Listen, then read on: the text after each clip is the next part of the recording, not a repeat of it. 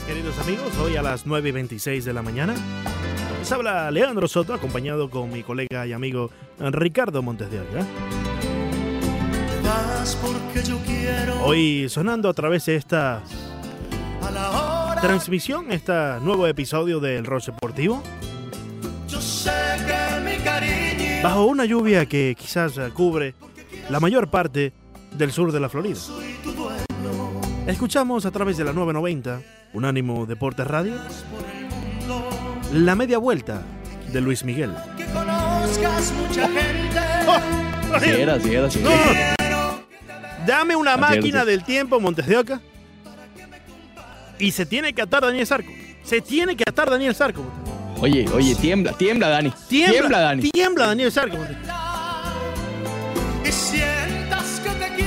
Y con esta música así. Estamos de regreso. Porque, ¿sabes? Hay que hablar, hay que hablar así. Sí. Estamos de regreso. eh. Sí, uno Un tiene, ánimo. sí, sí, uno tiene que hablar así como, ¿entiendes? como estamos de regreso en Unánimo Deportes Radio y Ricardo Montes de Oca, Leandro Soto. Es- en esa época tenían, Sí, sí. tenían el cuello malo todo. Sí, Para- sí, sí, Para, sí. para todo engole. E- efectivamente, sí. como sí, sí, sí. Había, había un colega eh, de, de mi papá en aquel entonces, se llamaba Rómulo Calles. Rómulo Calles. Rómulo Calles. Excelente voz, Ricardo. Excelente voz radial, pero Sí. una de las mejores voces radiales que he escuchado. Excelente. Dígame el gran Domingo Rivas. Oh, ¿Eh? grandes Bueno. ligas y de los buenos de la eh, radiodifusión zuliana. Pero tú sabes que hay mucha gente que tiene, tiene ese tipo de voz, que antes eran los únicos que podían estar en radio.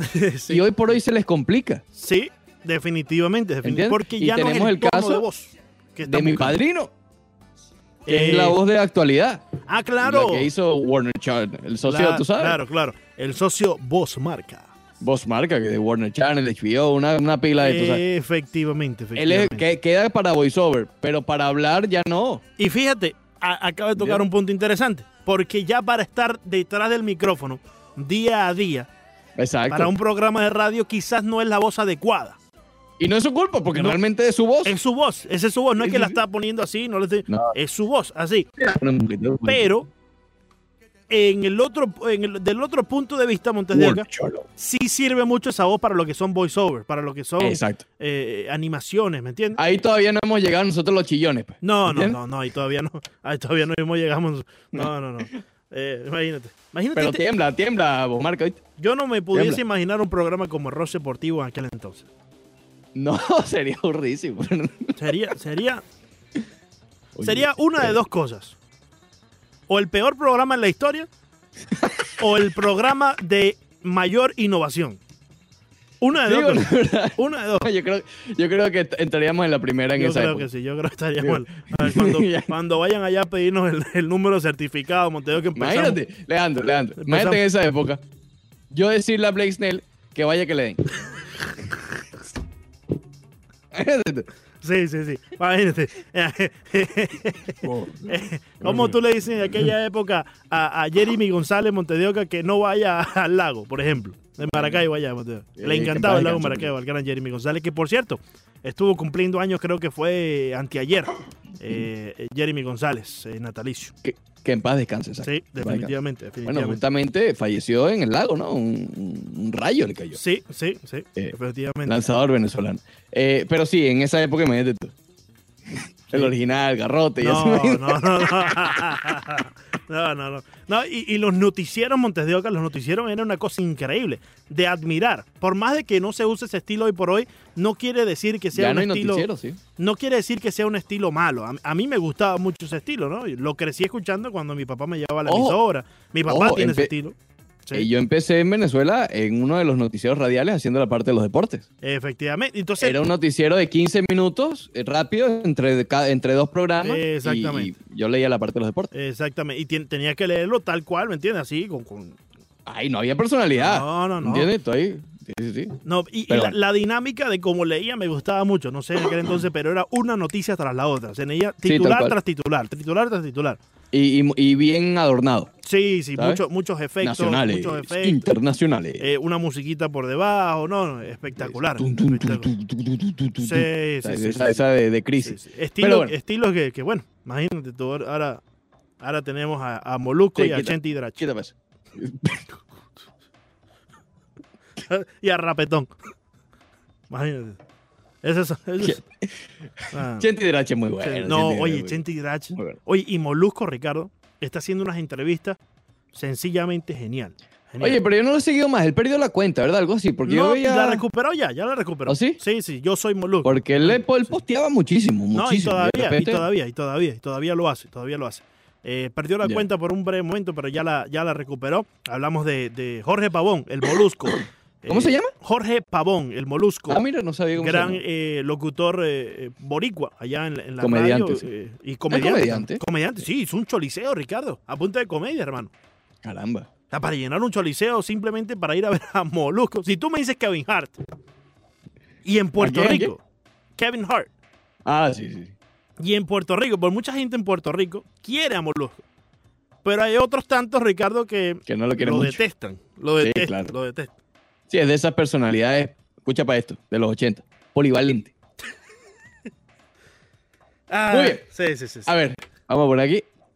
Bien, vamos, vamos a entrar entonces, vamos a entrar entonces en detalle con respecto a la propuesta del béisbol de Grandes Ligas del día de ayer. Eh, primera vez que se sientan ambas partes a discutir el factor económico. Algo que se ha discutido en una especie de guerra fría por, la- por las últimas dos semanas. ¿Por qué guerra fría? Porque no se habían sentado, bueno, digamos, no se habían puesto en comunicación, porque tampoco se sentaron uno al frente de- del otro por razones obvias de la actualidad. Pero eh, eh, era una guerra de, de filtraciones de información. Se está filtrando esto. Esta gente no le gustó. No, pero es que el 50 y 50. No, no. Lo cierto es que en lo de ayer ya quitaron de la escena el 50-50. No, ¿ok? el 50-50. el 50 y 50. El miti miti at the window. Miti Miti se acabó. Sí. ¿Por qué? Porque las- la- el sindicato no quería que fuera un precedente, que marcara un precedente de cara al- a, a un tope salarial. Ujú. Las ligas con tope salarial se basan en el revenue split, ¿ok? Básicamente. Eso no les gustó. Entonces llegaron con otra propuesta que básicamente para, eh, re- para resumirla trataría de la siguiente manera. Obviamente es de una manera escalada de acuerdo a lo que gane cada jugador o cada grupo de jugadores, la reducción sería diferente. Mientras más ganas, más te reduce. ¿Ok? Básicamente, el que gana de 0 a 563 mil dólares, que es el salario mínimo, ¿ok? 563 mil 500 dólares exactamente es el salario mínimo de grandes ligas. Eh, se le va a pagar el 90%, ¿ok? De su salario. Después se va a avanzar entre ese monto y un millón. Se le paga 72. Entre un millón y 5 millones, 50%. 5 millones, 10 millones, 40. 10 millones, 20 millones, 30. Y por último, de 20 millones para arriba, solamente se le va a pagar el 20%. Cabe acotar que sí en la propuesta está la eh, división de las ganancias o la repartición de las ganancias de postemporada.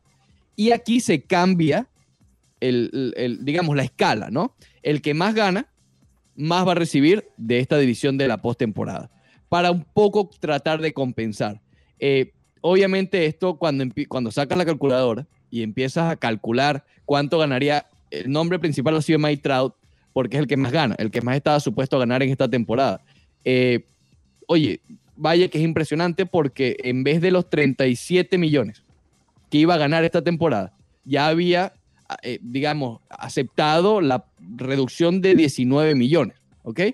Pero entonces, bajo esta propuesta, le estaría ganando 5 millones 700 mil dólares. Increíble. En vez de 37. Increíble, increíble, increíble, increíble. Obviamente los jugadores salieron Sí. eh, eh, no muy bien con todo esto. A ¿no? ver, Montes de Oca. Tú comenzabas el programa bastante eh, afectado por esto. Bastante triste. Hoy estoy pesimista. E Mariano, incluso, e incluso ayer estaba optimista, Sí. hoy estoy pesimista. Pero ¿Qué no, te diga? pero no, pero Montes de Oca, Es la lluvia. no. Pero no llores tampoco, por favor. No vayas a llorar. no la lluvia. No vayas a llorar tampoco. No, fíjate, Montes de Oca. Yo no quiero que te mandes a correr y que eh, sea tan volátil la manera de cambiar de opinión eh, por tu parte. Yo sigo firme en que sí vamos a tener béisbol esta temporada. ¿Y por qué te lo digo? Cuando tú vas a hacer una negociación, por ejemplo, voy a vender el carro que tengo fuera. Me gustaría venderlo si alguien lo quiere. Va, está bien. Lo voy a vender en 5 mil dólares. Ese es el precio que yo quiero por, por el carro, ¿verdad? Cuando le voy a ofrecer a alguien, mira, yo te lo voy a dejar en 9 mil. Porque sabemos que dentro de la negociación vamos a estar lo más cerca del 5.000 que del 9.000. ¿Me explico? Porque evidentemente la naturaleza de una negociación es que la persona que va a comprar tenga el, el- el mejor eh, precio y que yo pueda tener el- la mejor recompensa también por lo que estoy vendiendo. Y yo creo que eso se trata esta, esta y quiero decirle la primera, quiero decirle la, la- la primera propuesta, porque como ya la del 50-50, me parecía que esa- ese más que todo fue un rumor. Eso más que todo fue un, un- un reporte que salió por Sí, allí, sí. nada concreto. Pero cuando tú vas a la mesa de negociación, tu primera oferta está por los cielos. Tú sabes Claro. que la persona no la va a aceptar. Y esto es en cualquier aspecto de la vida, en cualquier, en cualquier compra y venta, ¿no? Y creo que de eso se trata. Creo que los dueños de equipo se van muy por encima de lo que están ellos de acuerdo que los peloteros van a aceptar para que los peloteros cuando digan, mira, vamos a aceptar tanto, pues ya es un número más apegado a su realidad y no Claro. tanto por... Por si yo le digo, si, la- si, la, si los eh, equipos le dicen a la asociación de peloteros, mira, eh, solamente vamos a, a pagarle un, eh, no sé, un 70%, ya es muy, ya se fueron por encima. O sea, no es lo que ellos están esperando. Pero al Claro. decirle que solo te vamos a Y pagar... un- también igual les regateen, probablemente. Exactamente. ¿Entiendes? Entonces, al decirle que solo te vamos a pagar un 20%, ya los jugadores van a empezar a regatear a un 30, a un 40, y eso Claro. se va a acercar más al 70 que están dispuestos a pagar la- los equipos y las grandes ligas. Me, me voy, ¿Me va siguiendo por allí, Montedioca? Sí, no, perfecto. Y, Sí. y- y dos cosas. Uno, estoy totalmente de acuerdo contigo y quizás esa es la parte esperanzadora de todo esto. Correcto. Que pase, así, es- así estén muy molestos, van a regresar a la mesa de negociación. No les queda Así de estén otra. molestos, No les queda de otra. regresar. Sí. Exacto, No es que ayer cerraron las puertas. Eso, eso, eso no es así. Correcto. Así correcto. estén muy disgustados. Eso deja algo bueno. A mí la parte que, en todo caso, me preocupa, por decirlo de alguna manera, Sí. es, lo del, es el tiempo. Es, es- es muy corto el tiempo el que tiene que llegar a un acuerdo porque el plan es para comenzar el 4 de julio y tener 81 juegos. Si tú prolongas más eso, los juegos naturalmente van a ser menos. Entonces las matemáticas ya de las ganancias son Sí. menores. Entonces ya hay que hacer otro, imagínate tú, Sí, sí. otro replanteamiento con otro plan de juego Claro, claro. y ya olvídalo. Entre, Ahí ya se entre más se juegue, más ingresos va a haber, ¿no? Eh, es- Lo ideal natural. sería que aquí se sienten a negociar todos los días. Claro, porque claro. En un periodo de 7, 10 días ya tiene que haber una resolución. De- definitivamente. negativa o positiva. De acuerdo contigo, de acuerdo ¿Entiendes? contigo. Y eso quizás es, es el punto negativo de todo esto. Que el tiempo está en contra de, las dos, de los dos Y entes. está ¿no? muy lejos todavía. Muy lejos. y, y de- y a propósito, estamos lejos a propósito. Para, para poder, de nuevo, para poder llegar a, a la cercanía ¿no? De- del, del número Claro. que, que ellos están dispuestos a pagar y el número que los peloteros están dispuestos a recibir también. Ahora, llega el momento de que los peloteros o la- la- el sindicato hagan su propuesta. Ya, ok, ya, ya la pelota está en su, en Sí, su cancha, sí, por decirlo de alguna manera. ¿Sabes? Ok, bueno, dime qué quieres entonces. Es- Dime y, vamos. Ya, ya Grandes Ligas dio su brazo a torcer. Del Claro. reporte del 50-50 y, y todo lo demás, quizás sigue siendo lejos la propuesta, pero dieron el brazo un poco más a torcer. Correcto, correcto. Y ¿Me ahora, explico? y ahora está la, la cancha, la- perdón, la, la pelota en la cancha de los peloteros. Y no pueden decir, no, queremos todo, o sea, que seguir firmes con todo prorrateado. No, y es que incluso las grandes ligas ya dijo que se olviden de lo ¿Entiendes? prorrateado, que eso no va. Eso no va. Entonces tienen que Exacto. buscar otra manera de, de negociar y otra manera de, de ser recompensados los peloteros. Yo, yo sigo firme, Ricardo, positivo de que sí va a haber béisbol este año. Al final del día no le conviene ni a la Asociación de Peloteros, ni a las grandes ligas, ni al país. Y estoy seguro que probablemente exista cierto tipo de presión por parte de eh, ciertos eh, segmentos del gobierno de los Estados Unidos hacia las grandes ligas, Claro. hacia la NBA, hacia la NHL, hacia la MLS, para que ya comience la acción deportiva. Porque, te repito, que en otras partes del mundo ya se está jugando. Y sería muy feo a nivel mundial que los. Estados Unidos de Norteamérica sea el único que no vaya a tener acción deportiva este año o eh, en, en los próximos, En eh, el béisbol. en los Ni próximos siquiera, meses. ni siquiera Estados Unidos, solamente el béisbol. Exacto, exacto, exacto, exacto. Entonces, claro, sería un golpe muy fuerte, como lo hemos mencionado. Pero definitivamente. algo que sí logró, digamos, su cometido eh, en esta propuesta que hizo el- los dueños, por decirlo de alguna manera, no solamente el comisionado, sino los dueños, es que están arrinconando aún más a las estrellas.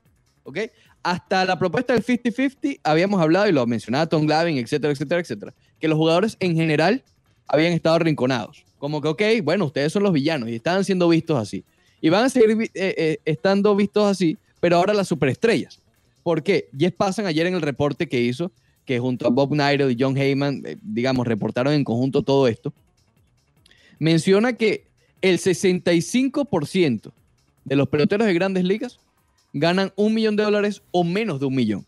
Si ponemos a todos esos en un grupo, el 65% de grandes ligas estaría recibiendo el 80% de su salario.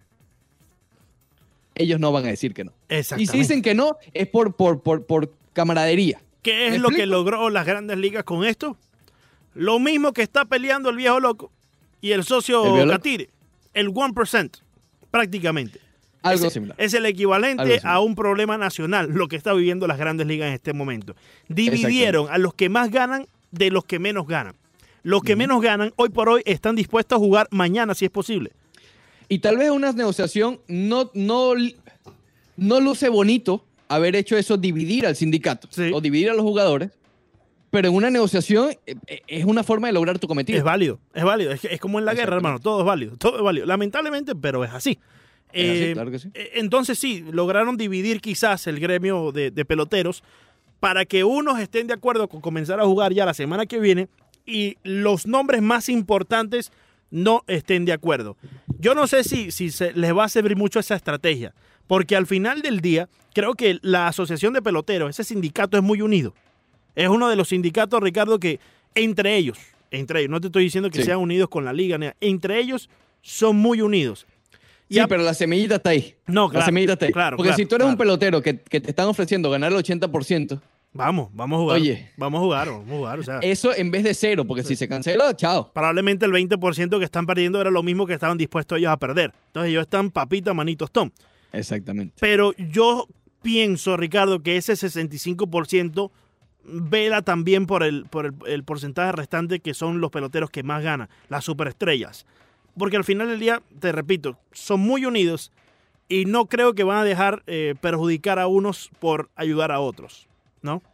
Yo espero, entre hoy, mañana, los próximos dos, tres días, ver información de la propuesta del sindicato. E incluso, es lo que falta. incluso, suena más alto la voz del porcentaje que más gana que el 65%, más allá Sin de que son mayoría.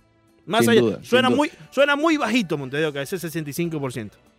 Hay unos comentarios de Marcus Stroman que los podemos revisar en la próxima parte, que son bien, bien, bien interesantes. Regresamos. Saludarte me da el mal del amor. ¿Cómo es eso, Chente? Ya tú no estás para eso, Chente.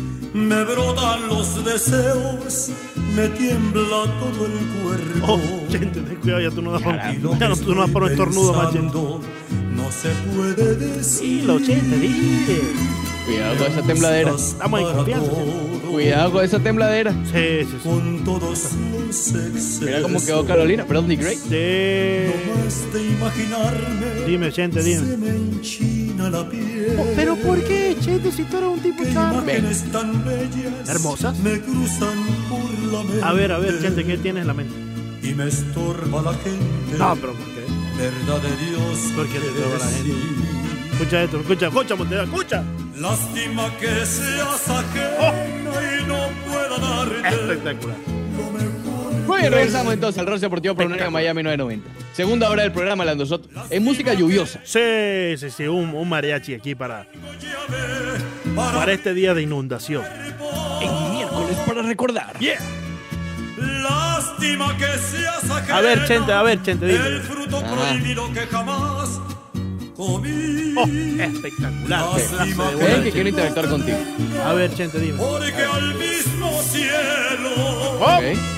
yo te haría subir. Oye, oh, oye, man, mira, mira, Ey, co- mira pero- pero cómo, no grite. mira, mira cómo se eriza la piel, Montevideo. Oye, sí, sí, sí, sí. sí. ¿Te da ganas de llorar? No, no, no, es increíble el garrote de voz que tiene esto. Tremendo, ¿no? Tremendo garrote de voz que tiene Vicente Fernández. Tico, le dicen por ahí. ¿Cómo le dicen? Tico, tico. Tico, a Vicentico. Le dicen tico. No, Vicentico, sí, sí. no, no, no. Tico, tico, tico. No, si le tico, dicen. tico, le- claro. Chente, ¿qué le dicen? Chente. No, pero tico en la familia. ¿Te- ¿En la familia? No Sí. creo, no creo. no, no. Yo no creo que Vicente Fernández se debe decir Tico. Tico, ¿por, por qué? ¿cuál es Eh, el problema? Se parece mucho a Tito. Tito. Tito está vivo todavía. Sí, claro, ahí está. ¿Todavía? Ahí está Tito, sí, dando de qué hacer. Oye, Imagínate tú. eso Todavía le cambia el agua a la, a la cafetera. No, vale. Ah, entonces hay, hay- hay cosas que tienen que cambiar. Todas esas manías así de. Para el que no sepa, para el que no sepa, Tito es el operador que está en grabación en las tardes en actualidad. Eh, él tiene una característica, es como su poder, es como su, su trademark, ¿sabes? Que es que la cafetera que está en la estación, él en vez, en vez de hacer café, lo que le echa es agua y que para limpiarla, eh, a, la, a la una, dos de la tarde, que todo el mundo quiere café, tú sabes, a esa hora, después del almuerzo, tú llegas y la cafetera llena de agua. Ah, ya llegó Tito, ya llegó Tito. Ese es como el poder, es como, tú sabes, es, su poder, es como un Pokémon. Lo de ti- Me imagino a Tito en un Pokéball. Ay, no, no, no. No, no, no. Vamos a aportarnos bien. Vamos a aportarnos. Bueno, va- vamos, vamos, vamos entonces a- al próximo tema. Sí, sí, sí. Eh, ayer dejábamos al final del programa Leandro la parte de, de- la NBA, ¿no? De que se había pronunciado Damian Lillard. Eh, y nos parecía un poco lógico, ¿no? El, el hecho, a ver, Damian Lillard, obviamente estrella de los Trailblazers de Portland. Eh, Portland está en lucha de postemporada, más no está tan cerca, está a tres juegos y medio de, de la clasificación. Que ojo, tenían chance de clasificar, pero tampoco es que están a medio juego. El hecho es que ayer el hombre mencionó que él no quería volver a la acción si no es en un cupo de postemporada, si no tiene chance de avanzar en la postemporada. Y a nosotros nos parecía un poco lógico, ¿no? Decía, bueno, obviamente, ¿qué equipo quiere regresar si no es eh, con chance de postemporada?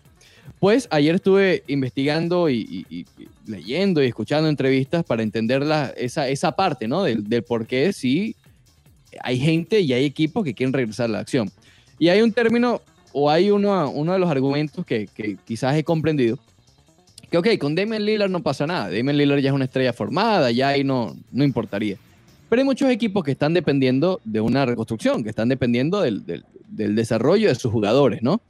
Eh, y hay que tener en cuenta que estos, eh, la NBA se paró que el 12 de marzo, algo por el estilo, eh, y la temporada pudiera regresar, mira, normalmente regresa en octubre, pero tal vez pudiera ser en diciembre o más, ¿ok? Estamos hablando de ocho meses de inactividad para un equipo que de estos que están en desarrollo, los Hawks de Atlanta contra Young, eh, los, los, los propios Blazers, los Blazers de Portland, es decir, eh, los Pelicans de New Orleans con Zion Williamson. Creo que entiendo el por qué ellos podrían regresar a la acción o están intentando hacerlo, ¿ok? A pesar de no tener nada en juego. La lógica desde el punto de vista deportivo, desde el punto de vista del fanático, no hay, ¿ok? A menos que seas demasiado fanático de los Warriors de Golden State, por decirte Claro. algo Claro. que quieras ver igual juegos sin significado. Pero estoy entendiendo el por qué, ah, porque hay ciertas disputas dentro de los equipos de lo que llaman los, los, los lobbies, o sea, están haciendo mucho lobby para intentar jalar a cada una de sus ¿ok? Incluso mencionaba, estaba escuchando en, en varias entrevistas, que dentro de, de los propios equipos pueden haber diferentes agendas, ¿ok? Eh, luce muy fácil desde afuera decir, no, vayan a postemporada una vez, ¿ok? Pero eh, se juega mucho en esa decisión y puede, digamos, tener muchos detractores. Entonces, hay otras propuestas que estuve escuchando y leyendo ayer que me parecen muy atractivas. Una de ellas, justamente la comentaba ayer Mr. Méndez, allí en el grupo que tenemos del Roche Deportivo, eh, que era estilo grupo, estilo, ellos lo llaman en inglés el ti- estilo de- del World Cup, ¿ok? Que sería algo, algo así más o menos para, para tratar de ponerlo lo más sencillo posible. Cuatro grupos de cinco equipos cada uno, ¿ok? Estamos hablando de, de 20 conjuntos. En vez de 16 de postemporada, estarían dando cuatro equipitos más para que tienen opción de título, ¿ok? Que tienen, van- la opción está. De cada de esos grupos, avanzar dos cada uno. Estamos hablando de, de, de ocho conjuntos. Y empezaría ese bracket, esa, esa tabla de posicionamiento, ya en lo que vendría siendo la segunda ronda. ¿Me estoy explicando? Sustituir la primera ronda en dos platos por esta fase de grupos, que podría ser jugar dos veces cada uno, tres veces cada uno, para tratar de subir, porque esa es la otra de las partes que están interesados, subir la cantidad de juegos, el monto de juegos disputados que sea más alto. Y hay muchos equipos que están arriba que no quieren ir de cero a una serie de siete juegos de postemporada. ¿ok? Claro, claro. Hay muchos, hay muchos, por eso te estoy diciendo. Hay, eh, están jalando por aquí, por ejemplo, los Bucks de Milwaukee, por los Atlanta Hawks por otra parte, los Warriors, etc. Están jalando para tratar de cada uno cumplir con, con sus agendas propias, sus Sí. agendas no personales, porque puede ser de un equipo, yo lo que te diría, Ricardo, es que no es suficiente el, el simple hecho de que un equipo esté más alto o más bajo en el draft por el tema de, de- de- de lo de la reconstrucción y que dependen de estas estrellas jóvenes para que su franquicia tome vuelo. No es suficiente para el riesgo que hay que tomar para regresar a la acción si eres uno de estos equipos que ya eres, que ya estás eliminado. Al final del día Claro. igual tienes que ir a una lotería y la lotería queda cuestión de suerte. Sin duda. Entonces, duda. no, no veo, no veo eh, la necesidad de culminar una temporada simplemente para ver en qué puesto quedan estos equipos que ya están eliminados en el draft. Ahora, lo que sí vería la necesidad es de tener por lo menos dos a tres semanas de preparación antes de comenzar unos playoffs. Ahí sí veo necesidad y ahí sí creo que sería un poco más eh, adecuado para el tiempo que estamos viviendo. Porque formular un- un- una logística para que vayan hacia allá a Orlando en el, en Walt Disney eh, Complex, eh, simplemente para jugar un torneo, para ver quién tiene más puesto o más posibilidad de quedar en el primer, no me parece suficiente. El riesgo que hay que tomar para llevar a cabo Claro. eso, ¿no? A mí esta idea del grupo me, me gusta, me parece que es lo, lo más cercano a, a lo justo que pudiéramos tener, porque fíjate, también una de las propuestas que leíamos el otro día es que todos tuvieran un estilo de bracket. Me explico que hubiese un bracket global. Oye, es muy injusto el hecho de que, por ejemplo, los Warriors de Golden State y los Knicks de Nueva York ya tenían un asterisco eliminados. ¿Y ahora qué? ¿Le vas a quitar el asterisco y tienen posibilidades? Porque ¿qué pasa? No va a pasar, pero, pero podría. ¿Qué pasa si los Warriors dicen, ok, regresa Clay Thompson, Steph Curry ya había regresado, Sí. Draymond Green ya está recuperado. Oye, ese equipo con el asterisco, que ya tiene el asterisco eliminado en un posible torneo, puede subir, puede subir y competir. ¿Ok? Estamos hablando de Clay Thompson, Steph Curry y Draymond Green, juntos ya completamente recuperados. Correcto. Es muy justo porque ya tienen la... Es como básicamente borrar lo que sucedió en la temporada. Entonces, ven acá. Eh, pero en el caso de este grupo, estás alargando un poco de 16 a 20 equipos. ¿Ok? Eh, estás dando cuatro, cuatro, le estás dando la oportunidad a cuatro equipos más. Oye, de, de, de, de, de eso, de lo que ellos quieren, de jugar, de regresar a la acción, de poder tener algo por, por, por lo que pueden competir. Y eh, te ahorras quizás la parte de la primera ronda, que ya es una serie de siete juegos, que los que están arriba no quieren ir de cero a eso. Es una especie de, de round robin, ¿me explico? De, grupo. Le das, un, le- das, un- poquito de lo que quiere cada quien. Esto es prepararse el para el, bracket- playoff y los demás eh, jugar para, para ver quién tiene mejor puesto en el draft. Exactamente, completamente. Incluso, ojo, pudieras incrementar un poco más el grupo si, si así lo desean.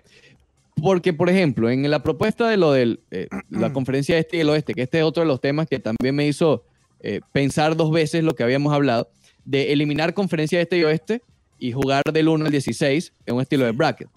Oye, el equipo que tiene el mejor récord en la NBA, vamos a estar claros, es el más perjudicado, que son los Bucks de Milwaukee Claro. no van a tener una serie fácil, nunca. ¿ok? Claro. Quizás la de Brooklyn, pero Kyrie a lo mejor regresa. Bueno, pero ya- ya ¿Me lo hablábamos ayer, ¿no? Y a mí me parece que eh, esa estructura es más que todo para eh, beneficiar a dos equipos, a los Clippers y a Los Ángeles. Sería espectacular No, y- para la NBA tener una final entre los dos equipos de Los Ángeles, imagínate. Sobre todo los Lakers, pero entonces a Milwaukee, que es el que se ganó el puesto de mejor equipo de la NBA, Sí. los ponen a enfrentar a, a- a Boston, a Filadelfia, a, Bru- a- perdón, a, a lo- a- a los Clippers, que lo acabas de mencionar. Sí. ¿Ok? También a Dallas, que es un equipo completamente, digamos, es tricky. Scrappy, ¿ok? sí. Exacto, puede ser difícil. Oye, no es justo para ellos. Entonces, eh, creo que lo de la división de este y oeste debería mantenerse. Aquí estoy cambiando completamente mi opinión a lo que habíamos hablado la otra vez. Eh, debería mantenerse y tal vez en los puestos de abajo, que justamente es la propuesta de Mark Cuban, sean disputados sin importar la conferencia. No sé si me estoy explicando. Del puesto 1 al 6 se respeta el este y el oeste. Sí. Los otros dos que quedan, no importa, van a ser jugados dentro de un mini torneo de los que están en ese grupo. Es de especie de comodín, Claro, claro. especie de comodín, para abrir la parte de la, entre comillas, justicia, ¿ok? Y no romper un poco eso. Sí. Eh, a mí me gustó mucho esa propuesta de, de, de, eh, de- Mark Cuban. Yo lo que creo es que no eso. podemos olvidar, Ricardo, e- y esa propuesta de Mark Cuban quizás sea la mejor de todas las que hemos planteado en este segmento, pero lo que no podemos olvidar de darle eh, cancha a estos equipos que ya están eliminados es que también va a incrementar significantemente, eh, eh, significante- eh, significativamente, es la cuestión, ¿no, Ricardo? De manera, ahí cuando, cuando estás enredado, te vas por la tangente. De ahí va a manera incrementar de manera significante. Sí, sí, sí. sí. Buena esa para cuando venga Enrique Roja. Sí, Eh, sí, sí. ¿Por qué? Porque también va a aumentar la cantidad, Ricardo, de, de, de test que hay que hacerle a estos jugadores. La cantidad de exámenes que tiene que comprar la NBA. La cantidad de exámenes que potencialmente no pueda llegar hacia las personas que más lo necesitan. Entonces, Exacto. hay muchos puntos externos al baloncesto, porque es muy bonito lo del draft y tener el mejor punto, pero yo creo que ya la mayor, la mayor parte de la, de, la, de la temporada se jugó. Sí. O sea, Sí. si, si el, nos pro- vamos... el problema es eso. El problema, eh, velo como cantidad de partidos disputados. Esa es la parte que le está haciendo Rubio a algunos de los equipos de abajo. No, no es lo del puesto del draft, es lo de la cantidad de juegos. Quieren incrementar la cantidad de juegos. Por ya sea por lo del desarrollo, ya sea por X o por Y, quieren que se jueguen más partidos. La mayor cantidad de partidos de lo que sea posible. No, no le veo, no le veo, no le veo punto, Ricardo, para serte Y sincero. bueno, y Damian Lillard tampoco. Damian No le- Lillard, Lillard dijo, si es así yo no juego. no le veo punto el por qué poner en riesgo a jugadores que ya están eliminados. Claro. O sea, dale, dale lo que queda de año, de libre, y ya veremos cuando empiece la próxima temporada. Ojo, yo tampoco estoy a favor, yo tampoco estoy a favor, pero ya entiendo el argumento Sí, del por qué están haciendo lobby hacia sí, eso. Lo comprendo, lo comprendo, más no lo comparto. Ese, es- ese sería mi, Fíjate- po- mi posición, ¿no? Fíjate lo que hizo la NHL, que más adelante lo vamos a discutir, pero es bien interesante. Con un eh, invitado sorpresa, por cierto. Shh, Sí, sí, sí. Sorry, sorry. Es sorpresa, Disculpe, es sorpresa. Vamos a hablar de eso y la mayor listo que ustedes se imaginarán que. Eh, bueno, ellos fueron, van directo a la postemporada, pero alargada.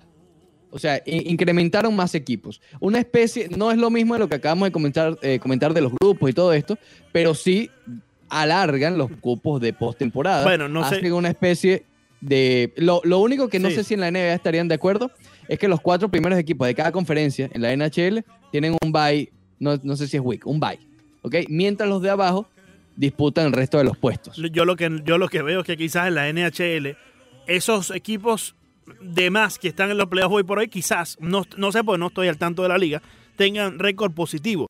Pero ya del 8 Los para abajo Panthers son uno de ellos. Los Panthers. y, y tienen Estaban récord fuera de la postemporada y ahora están. y tienen récord positivo. O Sí, tienen récord positivo. Estaban cerca, estaban a tres puntos de la en clasificación. la NBA no me puedes decir que vamos a, a- a- a ingresar dos equipos por, por conferencia hacia los playoffs porque ya esos cuatro equipos que estaríamos ingresando tienen récord negativo. Sí. Vamos a hacer con dos, con cuatro equipos con récord negativo en los playoffs. Vuelvo a lo mismo. Sería incrementar el riesgo de manera innecesaria. Vamos a jugar los playoffs directamente. Dale a estos jugadores tres semanas para que se preparen, para que tengan su cuerpo. Además, Ricardo, estamos todos en igualdad de condición. No es que el otro equipo estuvo jugando y LeBron no. ¿Me explico? Claro. O sea, claro. todos estamos en el mismo campo. Todos vamos a jugar con las mismas condiciones. Insisto, no veo necesidad por la que Adam Silver, la NBA, quiera poner en riesgo a más jugadores de los que ya tienen que estar en riesgo debido a los playoffs. Fíjate, antes de irnos a la pausa, quedamos con el Facebook Live para, para tener un poco en, en cuenta. Sí, tienes razón, todos tienen récord negativo los que están fuera de la clasificación. Exacto. Pero lo que es Portland, los Pelicans, los Kings y San Antonio, estamos hablando de cuatro equipos, Sí. estaban relativamente cerca de la clasificación. Si se hace lo, del- lo de los grupos que te mencioné, que se expande de 16 a 20, oye, aquí te tengo los cuatro equipos. O no busques en el este, porque Washington estaba lejos. Washington que vaya donde te den. Claro, claro, claro. Bueno, Que elijan a los cuatro de estos. estaríamos hablando eh, de, de- de ver los 30 equipos en una sola conferencia, sin dividirlos entre el este y oeste. para considerar estos últimos, para Exacto, considerar los cuatro exacto. adicionales. O sea, Exacto. 8 y 8 sin importar el récord y los cuatro adicionales de acuerdo a lo cerca que están de la Exacto, clasificación. sin, sin ver las conferencias, simplemente en, en la tabla de la NBA completa. Correcto. E- Vamos e- que- ese plan a mí me gusta. Vamos, que, que Chente ya está con, con la lástima, que si, si es ajena la socia, que si no es ajena, No, Chente- olvídate Chente de eso, Chente, Chente dale a eso, Chente, dale a eso. porque al mismo cielo. Yeah. A través de la 990 Unánimo Deporte ¿Eh? Radio, Rush Deportivo. No hay nada como Miami, Gloria Estefan y su conga. Bien, regresamos al Ross Deportivo por Unánimo Miami 990 y le damos la bienvenida de una vez nuestro colega y compañero y amigo Octavio Sequera. Octavio, ¿cómo estás? Muy bien, muchachos, abrazo para todos ustedes. Eh, veo que la cabina hoy está un poco más repleta que otros Sí, días. sí, veo que hay mucha magia Sí, detrás de sí, este rush deportivo. Así que, bueno, para mí un honor y un placer por estar nuevamente con mis hermanos, Ricardo y Leandro, que están sufriendo un poco, pero por el otro lado también están celebrando. Digo celebrando, pues, porque No queda de otra, hermano. eh, No hay que reír para no llorar. No queda de otra. No queda de otra. Tenemos que reír para. Sí. Mira, no hay nada como Miami como Gloria Estefan en un Super Bowl. Sí, claro. Sí, sí, sí. No hay, Sí, sí, no hay sí. nada Como como 10. Miami y, y Prince sonando su Purple Oh, Rain allí en, en el, en el Hard Rock Stadium en aquel entonces. Ese ha sido el mejor, ¿verdad? El de Purple, ¿no? El Purple Rain. Sí, sí, sí, sí, sí. Sí, Sí, sí, sí, yo sí. creo que ese ha sido el mejor de todos. Justin, Justin le hizo un homenaje, pero obviamente fue un homenaje a Prince, pues. Sí, Estuvo flojo, sí. El original fue el de Prince, claro, por Sí, sí, sí, sí. No, no. Aparte le llovió, o sea, fue... meh, Realmente sí. A ver, Creo que Octavio. fue 2008, creo que fue más o Creo menos. que por ahí. sí, creo que sí. No, no, fue, fue sen- sencillamente espectacular la lluvia Sí. cayendo. ¿Tú Entonces, lloraste, Leandro? iluminaban la, la, la, la, la lluvia en sí y parecía Sí, que en verdad estaba cayendo lluvia morada. No, impresionante. A Mi Increíble. favorito sigue siendo el de Michael Jackson, el de los el Dallas Cowboys, pero... El de Janet Jackson. El de- El de No, Janet Jackson. Janet Jackson no, Michael Jackson. El de Janet. Jackson Ah. Sí, que sí. cantó We Are the World, ¿no? We are the worst. Es correcto, es correcto. Oye, eh, Octavio, tú viviste en esta bella ciudad de Miami Sí. y ya te lo comentaba fuera del aire. Tenemos un nuevo segmento titulado No hay nada como Miami. Oh, ok. Ricardo, dale, dale un ejemplo ahí a- al socio. Dale un ejemplo ahí al socio. Eh, no hay nada como Miami y uno de los que dimos anteriormente y los toles, punto. Y ahí te puedes dar cuenta. Hay tol por todos lados. Ahí. Pero es que me lo robaste. No hay nada como Miami y la construcción del Palmetto. Uf, hermano, llevan cinco años en eso. ¡Cinco! ¡Cinco! cinco. Yo, yo- hace tres que me fui yo y todavía estaba en Sí, eso. sí, sí, sí, sí. No, lo- Terminó uno y empezó otro. no, y te cuento, Octavio, ahora quieren hacerle un segundo piso. No, han podido, no han podido terminar el primer piso y ya quieren. No, no. Es que yo en verdad que no entiendo, hermano, estos políticos. No hay nada como Miami y la construcción del Supermall. Dígame esa, dígame esa construcción del Supermall también. Ya, yo creo que eso se, eso ya no va, ¿no? No sé, tú cuando crees que ya murió, Sí. sale otro reporte. sea, No, que ahora se, ahora se va a hacer en tal lado. Imagínate, no han puesto ni la primera piedra ahí. Ya y la van a poner. Ya No hay nada como Miami y la armonía para el torneo de tenis de Key que no sé ya cómo se llama. Oh, Sí, sí, es no, verdad. y lo Sí. de ahora, imagínate. el Miami Eh, Open. ¿qué, qué, qué se construye primero, Octavio? ¿El Ah. Supermall allí, eh, ya ni sé dónde va a ser? Sí, sí. ¿O el estadio de Melrose Park de, de- del Inter Miami? No, no, no, no. Todo antes del estadio de. de, de No, no, imagínate. Y, si, y, se, y se- y se lo dejamos en las manos de, de, de, de Manny Kings, Manny Kings. de Manolito Imagínate. Kings. Imagínate tú. Eh, no terminaremos Exacto. nunca. Y Pepe. Y no Ay, hay nada como Miami y el buen amigo Pepe. Punto. Punto. Que por ahí- Miami, Pepe. No, ¿Por cuál cirugía vaya Pepe ahora?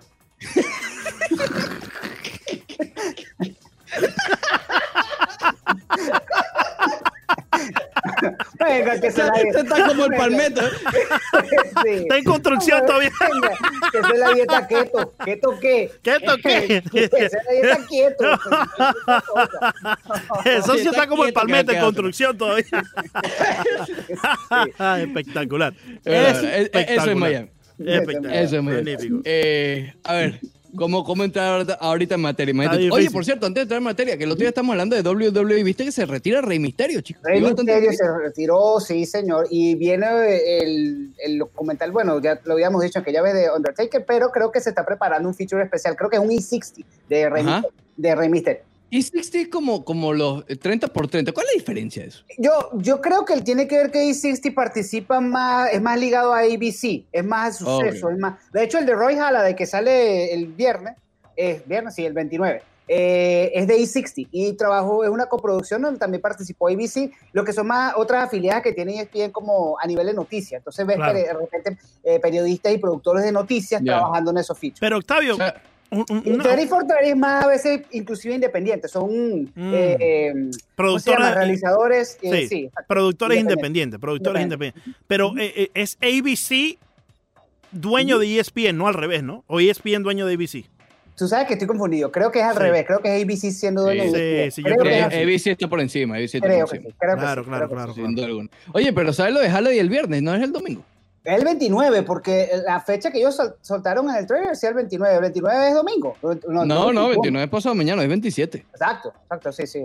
Ah, Ahora, yo, pensé, que- yo pensé que lo iban a hacer los domingos, como lo de No Jordan lo el de Lance. domingo, no, porque el domingo es la segunda parte del de Lance, que después de, la, de Last Dance, obviamente no iba a ser tan visto como el de Lance, pero está bien hecho también. Lo- ¿Lo viste? Yo, yo no lo vi, Leandro sí. Yo no. Ah, Sí. sí, tú- está bien hecho. Me gusta que es bastante frontal, es frontal, el lenguaje Sí. frontal y de, y de una. O sea, la, la periodista le preguntó, eh, ¿desde cuándo, cuándo fue la primera vez que te dopaste? Y él dice, Wow. oh, empezaste con eso. Sí, de una Sí. vez. eh, No, bueno. no, eh, a mí me gustó bastante. Creo que eh, da una realidad que no conocíamos en sí eh, a, alta voz de lo Sí. que pasó con Lance Berman. Y no solamente Lance, eh, Lance Berman, eh, cuidado. Armstrong. Lance Armstrong, sí, tengo, tengo el de los astros aquí. Eh, no solamente con Lance Armstrong, sino que también ilustra ¿no? un poco de lo que es el deporte en sí Sí. y que desde que el ciclismo es ciclismo ya existía el dopaje. Sí, por supuesto, y, y me encanta el contexto que le dan. Además, también el propio, el, el mismo tema de él, el mismo apellido que, que es de su padrastro, que tampoco se la lleva muy bien con él. O sea, tiene muchos elementos humanos ese, ese documental. Y, y si no te gusta el ciclismo, como historia está muy bien contada, Sí, está muy bien sí. relatada, está muy bien hecho. Sí, sí, definitivamente. Octavio, en lo que respecta a los deportes, ayer fue un día movido, por decirlo de alguna manera. Bueno y malo, bueno en el caso del hockey sobre hielo, la, la NHL, la Major League Soccer dando pasos, grandes ligas estancándose cada vez más, NBA también con alguna que otra disputa, pero parece que van a ser resueltas.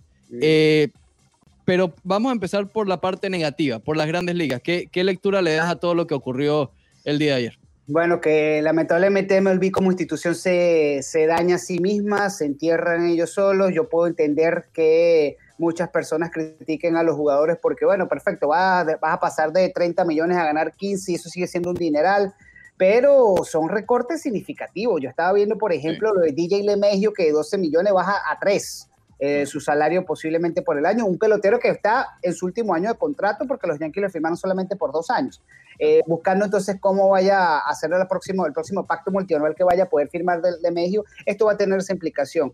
Am, a todas estas, a nivel global, cuando tú ves que la- el hockey sobre hielo anunció el regreso con un formato espectacular, por cierto, me Sí. encantó por el tema de, de- de que son series, de- o sea, llegas para jugar partidos significativos y una nota aparte, yo lo decía ayer en una nota personal, me encanta que va a haber ese, esa, esa competencia para los Florida Panthers, que bueno, que eh, definitivamente es un equipo que en la, en la temporada estuvieron batallando bastante y van a estar jugando una pre o, o unos pre-playoffs, que es lo que Claro. básicamente regresa la NHL. MLS, señores, no puedo adelantar mucho por cuestiones de, de liga, pero ya está armado eh, el plan de estructura, ya es cuestión de horas o, de- o quizás unos días, posiblemente a finales de, de esta semana o la semana que viene ya salgan a la luz pública el anuncio oficial de cómo se va, eh, se va a regresar a la acción. NBA, tú decías, dando pasos de bebé, pero ayer hablaba con un amigo justamente de, de PR, de, de la NBA, de Public Relations Department, y me decía que ya internamente tienen hasta inclusive una fecha y una estructura para regresar. Entonces, eh, y, y ojo, y en julio empieza la pretemporada de la NFL, NFL Sí. y como hemos dicho aquí anteriormente, cuando llegue la NFL, cuando llegue la, la temporada de fútbol americano, olvídense de COVID-19 Ujú. porque ahí no, hay COVID, ahí no hay COVID que valga. E incluso la NCAA también. Exacto, exacto. Y a todas estas, un deporte o una liga que venía siendo nacional, nacionalmente, o quiero decir esto, nacionalmente en declive, como es MLB, porque nacionalmente, localmente es muy fuerte, en Nueva York, en Miami, en Los Ángeles, en determinados sitios locales es número uno, puede ser. O sea, por ejemplo, yo todavía en Nueva York no coincido que haya algo en el nivel deportivo más grande que los Yankees. Obviamente, y, y más cuando los Knicks son un chiste y, y otros equipos no están dando la talla. Pero a nivel nacional, sa- saquémoslo por los shows deportivos, los colegas a nivel nacional, ¿cuánto se habla de béisbol? A Sí, no claro. ser nosotros los hispanos. Entonces, Oye, es eso. Para quedarme un poquito en la NHL, que es la que más clara lo tiene ahora, y obviamente nos vemos un poco involucrados por, por la parte de los Panthers de Florida que regresan a la postemporada después del 2016. Eh, ¿Cómo ves ese duelo eh, primero con los Highlanders de, de Nueva York? Es tu equipo, ¿no? Justamente. Eh, no, los Rangers. Los pero, Rangers, pero honestamente, te soy sincero que esa serie fue la última que los Panthers jugaron de postemporada. Tuve la oportunidad de hacerla con Sí. Arley Londoño allá en Nueva York, en Brooklyn.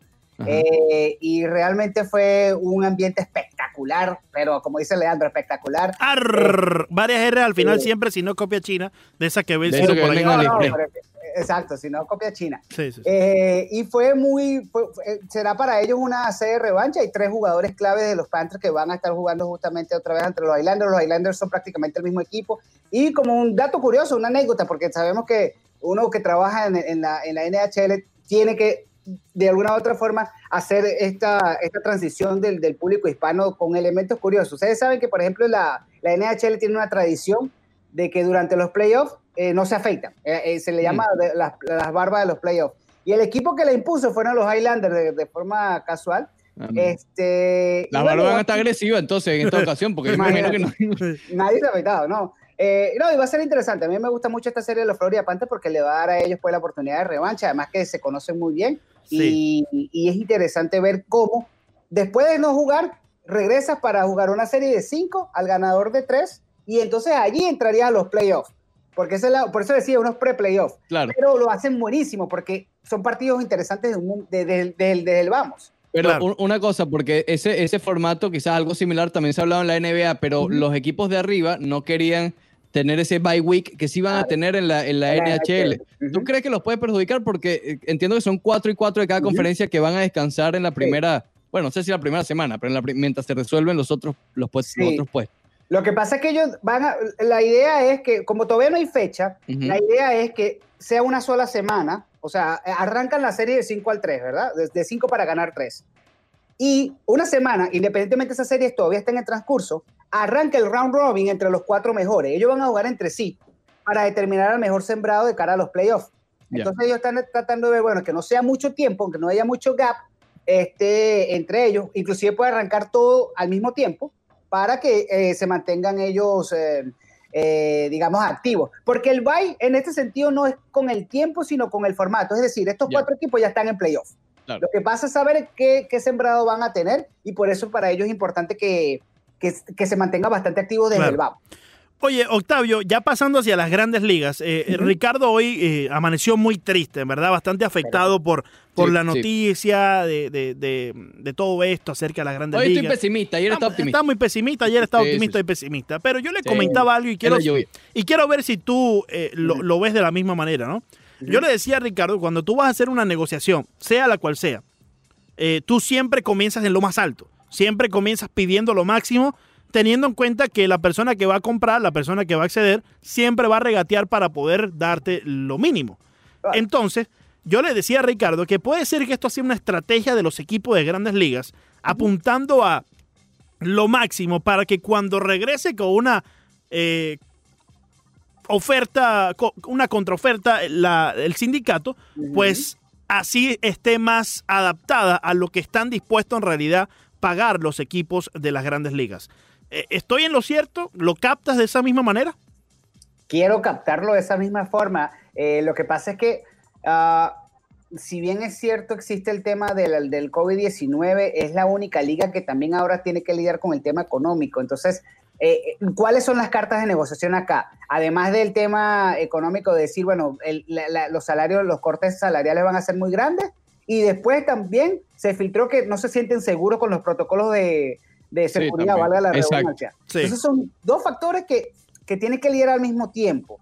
Am, villanos, héroes, realmente es como usted lo quiera ver. Puede culpar a los jugadores por con no querer, no sé, por, por, por no conformarse con ganar sueldos todavía eh, millonarios, o puedes culpar a MLB por querer hacer unos cortes extremadamente grandes. Sí entiendo lo que tú dices, Leandro, de que hay un juego. Hay, una, hay un juego de estrategia, saber hasta dónde pueden ellos flexibilizar cada uno los objetivos que tengan. Claro. Pero es conocido también, lo reportaba John Hyman, que hay una especie de, de- de- de deadline para el primero de junio. Entonces, de aquí al primero de junio tendría que alcanzar un acuerdo. Entonces, estaríamos hablando del próximo lunes. Cuando muchos hay, tendría que existir el acuerdo hasta el 10 de junio. Si no hay acuerdo aquí al 10 de junio, no hay temporada. Am, no sé si MLB, de verdad, como liga, se pueda permitir el lujo de no tener temporada Ujú. en este año. Sí. Eh, pero ya hemos vivido huelgas. Tuvimos la huelga Sí. del 94. Después, obviamente, llegó la hazaña de Carl Ricken, Sammy Sosa y Mark Maguire. y re-. Rescataron el béisbol cuando el béisbol estaba 15-1 de diferencia de rating con NBA. Pero, señores, la NBA está a pasos arrollados. La NBA está cerca de la NFL en cuanto a este, a- en cuanto a este país se refiere. Claro. Yo no sé hasta cuándo pueda eh, soportar a MLB otro golpe a la popularidad. Ah, y, y aparte que debe de haber mucha presión, yo le decía a, a Ricardo, a la audiencia más temprano, debe de, de existir mucha presión del gobierno de los Estados Unidos, no solamente para la NBA, la NHL, la MLS, sino yo creo que incluso más para la MLB, que bien conocemos el National Pastime, ¿no? Y Sí. siempre, siempre ha tomado el rol de unir al país cuando se encuentra dividido. Entonces, yo creo que eso va a, a, eh, acelerar quizás el proceso donde las grandes ligas tengan que ceder más de lo que quieren, porque la presión está llegando por todas partes, del sindicato, de los eh, fanáticos, del propio gobierno, estoy seguro que hay presión. Incluso, ¿Cuánta presión hay de los fanáticos, Leandro? Porque realmente, te Sí. soy sincero, he visto mucha indiferencia al tema, afuera de la comunidad latina. He visto mucha indiferencia al tema. te soy Igual. sincero. sí, De verdad. Hay he, he visto muchos comentarios, he visto muchos comentarios de, bueno, terminen ya de cancelar la temporada. Eso Claro, es lo que he claro. visto de parte del anglosajón. Lo he visto así, así Sí. como dice Ricardo. O sea, hay realmente esa presión de los fanáticos porque, por ejemplo, en NHL le escribieron al comisionado y hicieron una llamada Zoom con el comisionado y habían 3.150 y pico aficionados. Sí. Y de la NBA no se han atrevido porque yo me imagino que Adam Silver tendría que hablar con millones porque todos los días Sí, la NBA sí. está en el tapete de la, de la boca de, lo- de los aficionados. quizás no sea una presión directa, pero cuando tú empiezas a ver que hay muchos fanáticos que están diciendo, oye, mira, si quieren También. cancelen eso. Yo, yo, Eso es peor, la indiferencia es yo veo eso como una presión. Muy buen punto. ¿Por Sí, qué? coincido, Porque quizás no es una presión de que, mira, pon la, pon la MLB, pon la MLB, Ya queremos juego, queremos juego, queremos que ya empiece. Pero es una presión indirecta porque al final del día son fanáticos que vas perdiendo. Claro. Porque si hay uno que dice, cancelen eso, a mí no me importa, no importa, veremos el año que viene. Ese fanático ya lo perdiste. Sí. Entiendo perfectamente y si tienes, ahí sí coincido contigo. Sí. Esa, esa, esa tónica de la indiferencia puede ser inclusive hasta peor, porque realmente el fanático dice, ¿sabes qué? Mira, a mí no me interesa y tengo otros cuatro deportes para ver, el fútbol cada vez sigue creciendo acá, tengo ligas, si me gusta el fútbol, tengo ligas en Europa que están regresando. Exactamente. Otra, esa es otra. Cuando regresa Italia, España, Inglaterra, en Estados Unidos, en televisión se los come. Sí, ya está. Ya va a estar todo listo menos MLB. Exacto, exacto. Otra plataforma, eso son las mañanas de los sábados vuelven para la Premier League. Otra presión más. sábados, Otra, agrégale, agrégale otra presión más. Otra venita que se le va brotando aquí al socio Bro- eh, Rob Manfred. eh, al socio Robbie, que por cierto, si tiene su email, eh, te pido que con tu, tu, tu gran eh, eh, potencia le mandes un email ahí al socio y, y le digas que por favor que ya se No, acabe te lo esto. voy a copiar. te- O al del socio de los Atléticos de Oakland, que no le va a pagar los- a los ligaminoristas. Sí, Oh, sí, sí, qué, sí. qué buena postura, increíble, socio del año. Pero tú decías, ¿cuál era la otra venita esa del fútbol europeo? Esa, que otras ligas en el mundo. Oye, que las grandes ligas todavía no esté jugando y esté jugando Corea y esté jugando Japón próximamente y esté jugando. Taiwán, eso no se ve nada bonito para las grandes ligas, pero nada. Ahora, una, una pregunta y me apoyan ustedes porque obviamente son, eh, han desarrollado mucho el tema de lo que es el béisbol eh, invernal y, y aprovecho también para nuevamente felicitarlos por su proyecto en el Camerino, que el otro día estaba viendo algún material. Eh, te pregunto a ustedes, si MLB no sale, no hay temporada, ¿estos grandes ligas están en la libertad de poder jugar en las ligas invernales o por, con- por condiciones contractuales no pueden hacerlo porque son empleados todavía de MLB? Claro. Hay, hay ese dilema, ¿no? Sí, obviamente el problema es eso, que las ligas son asociadas a Major League Baseball. Las ligas del Caribe son de Major League- no son directamente, pero son socias. Y, ¿ok? si, y si las grandes ligas está pagando menos, imagínate cuánto va a pagar una liga invernal este año. No, por supuesto. No, con, con que Ron Manfred, con que Ron Manfred levante el teléfono y la diga a la liga venezolana o a la mexicana, Claro. le dice, mira, los grandes ligas no pueden ir para allá. Porque aquí, imagínate, estamos en estas peleas así que papita, ¿no? Facilito vayan para allá. No, no lo hacen, no lo aceptan. Claro, Entonces, claro. digamos que es otro nivel de leverage de, de, de, de, de, de implementar con los jugadores también. Sí. Y creo que se filtró que en Venezuela ya hay unas declaraciones que posiblemente no haya temporada. Eh, Lo, lo estuve leyendo hace poco. Entonces, mm, ah, habría que. Eso, eso en verdad, eh, para serte sincero, eso no me sorprendería para nada. Sí, Sin, Eh, sin, sin ni siquiera este problema. Sin, sin Sí. ni siquiera, sin ni siquiera el COVID-19, ni, Claro. ni nada. Ya, ya en Venezuela hay una pandemia mucho peor eh, que Claro. todos conocemos, ¿no? Y, y por eso no me sorprendería mucho. Eh, Ah. Pero sí me sorprendería que no exista una liga, por ejemplo, en México, que es tan apoyada por el Sí, público. claro. Una liga Claro. en República Dominicana, que, Ujú. que prácticamente nuestros hermanos dominicanos eh, eh, Ujú. sufren el béisbol día a Sí. día, ¿no? No, esa es la mejor liga. Dentro y fuera, de dentro y fuera de sus fronteras. Claro, claro, Eh, claro. No, y es la mejor liga del Caribe. Claro, no, sí, sí. es la mejor liga del Caribe. sí, sí, Eh, además, también cómo esto vaya a implicar. Eh, ustedes hablaban el otro día de precedente. Ok, si no hay temporada este año, ¿cuál será entonces el ambiente del 2021? Claro, me estoy preocupando de más, pero esto queda No, entonces pero un presente no, terrible para no te estás preocupando no, de más. y- es Y una peor preocupación. aún, ¿quién va a ser el Sammy Sosa y el Mar Maguire que levante esta liga después? con, eh, con- con- porque ahora tienen que lidiar con la popularidad notable de no solamente la NFL, que era lo que les tocó a ellos. ¿Se acuerdan ustedes que la pelotica ya tenía su juguito?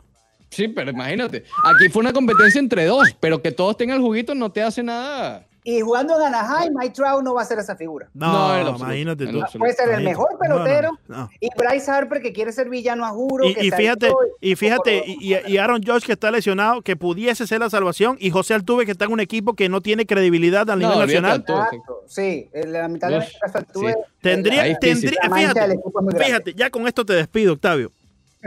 No hay nada como Miami y Corey Dickerson salvando al béisbol a nivel nacional. Imagínate tú. Imagínate tú. Imagínate Ahora sí, ahora sí. Cúpalo. Cu- eh, eh, Gareth Cooper va a salvar el, el- el béisbol a nivel nacional. Oye, Octavio, sencillamente espectacular. Gracias por tu participación hoy y siempre en Rol Deportivo. Sabes que eres parte de este programa. Eh, siempre bienvenido, hermano. Muchísimas gracias, muchachos, los quiero. Oye, ¿eh? por cierto, te levantaste hoy a las 5 a ver el jueguito de, de la Corea, de allá. De, de- Estoy tratando de aprender los nombres. Para eso Ah. tengo el Ciru, el Ciru, Ciru